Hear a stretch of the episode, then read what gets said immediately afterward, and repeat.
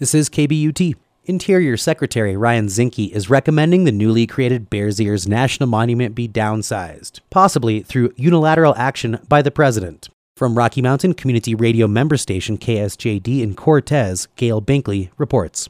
Zinke issued an interim report on the 1.3 million acre monument in southeast Utah in compliance with an executive order by President Trump. During a media conference call, Zinke emphasized that his recommendations incorporated feedback from his four day listening tour in Utah in May, as well as public comments. It's important that the recommendations were not made in a bubble in Washington, D.C.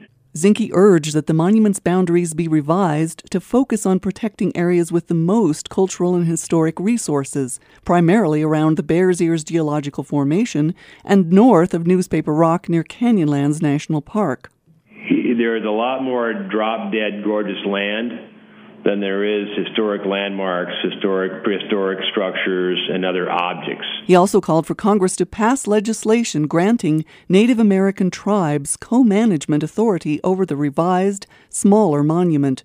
He also recommended lawmakers consider alternative designations for the land taken out of the monument. Zinke's next step will be to issue a final recommendation to the President, along with the results from his review of two dozen other national monuments. With KSJD, I'm Gail Binkly.